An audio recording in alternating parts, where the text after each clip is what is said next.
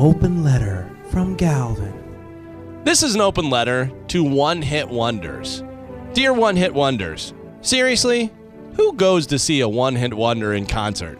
I gotta imagine the Baha Men aren't doing a lot of two hour shows. They're probably playing after a minor league baseball game where they do Who Let the Dogs Out once while people walk by to get to their cars in the parking lot to go home for the night. You gotta know that Eddie Grant isn't starting his concert with Electric Avenue. If he did, there'd be the biggest traffic jam in the world of people trying to get out to the parking lot to get to their car.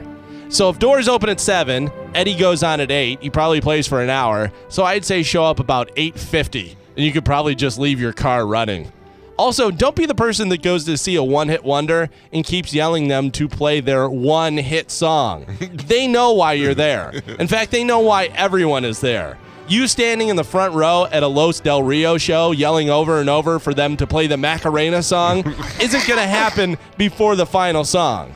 I imagine you're the same person that goes to watch golf live, and when the guy hits his tee shot from a par 5 hole, you yell, Get in the hole! It's a par 5, you jackass. It doesn't matter how much you yell, he's not going to get a hole in one from there.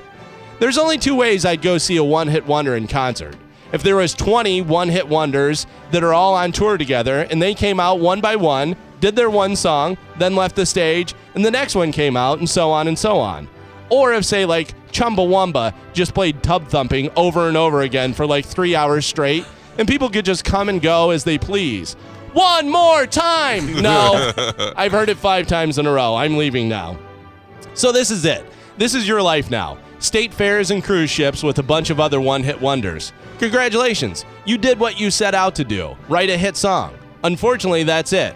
No more hit songs ever came after that. So now you're sharing a cabin with those two Scottish twin brothers from the Proclaimers, and every question you ask them, they just answer with, But I would walk five. All right, we get it. Listen, if you think you're something special, but you're only known for doing one thing over and over again in your life, whether it be a hit song or anything else, eventually you're going to get into an argument with someone and they're going to tell you to go smash your fruit in the hall. I'm Galvin from the Mike Calta Show, and this has been an open letter to One Hit Wonders.